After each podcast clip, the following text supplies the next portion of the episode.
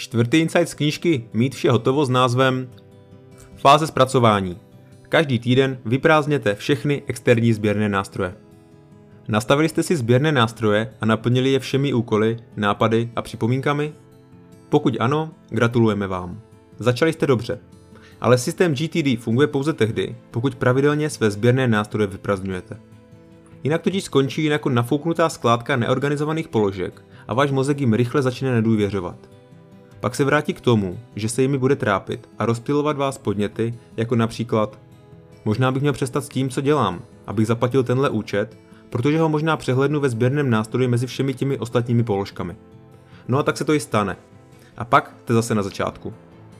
Proto je třeba jednou týdně vyprázdnit sběrné nástroje tím, že uděláte dvě věci. Ujasníte si, co je každá položka a uspořádáte položky na správná místa. Vzpomínáte si, jak jste se v předchozím insightu dozvěděli, že ve fázi zachycování nemusíte přemýšlet o položkách, které si zapisujete? Tak teď už musíte.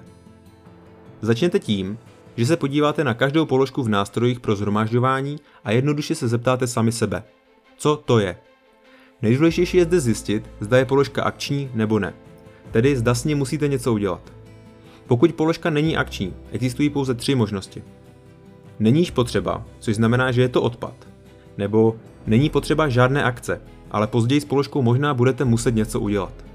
Příkladem může být pozvánka na budoucí událost, u které si nejste jistí, zda se ji budete moci zúčastnit. A za třetí, je to informace, kterou můžete potřebovat později, například rozpočet projektu, který plánujete uskutečnit.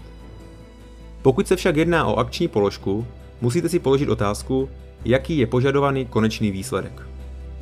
Pokud bude k dosažení tohoto výsledku zapotřebí několika akcí, pak se jedná o projekt. Projektem by například bylo připravit narozeninovou oslavu pro Karla.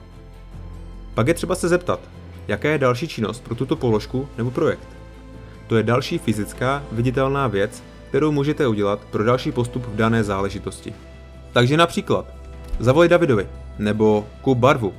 Toto jsou konkrétní další kroky, ale proskoumej a prezentuj zjištění o zákaznicích už nikoli. Jakmile něco určíte jako další kroky, máte tři možnosti. Za prvé, pokud daná činnost trvá déle než dvě minuty, proveďte ji okamžitě, než přijdete k dalšímu bodu. Ve skutečnosti bude časově náročnější takové malé položky ukládat a organizovat, než je udělat hned. Pokud činnost trvá déle než dvě minuty, promyslete si, zda jste pro její provedení vhodnou osobou. Pokud ne, delegujte ji na správnou osobu.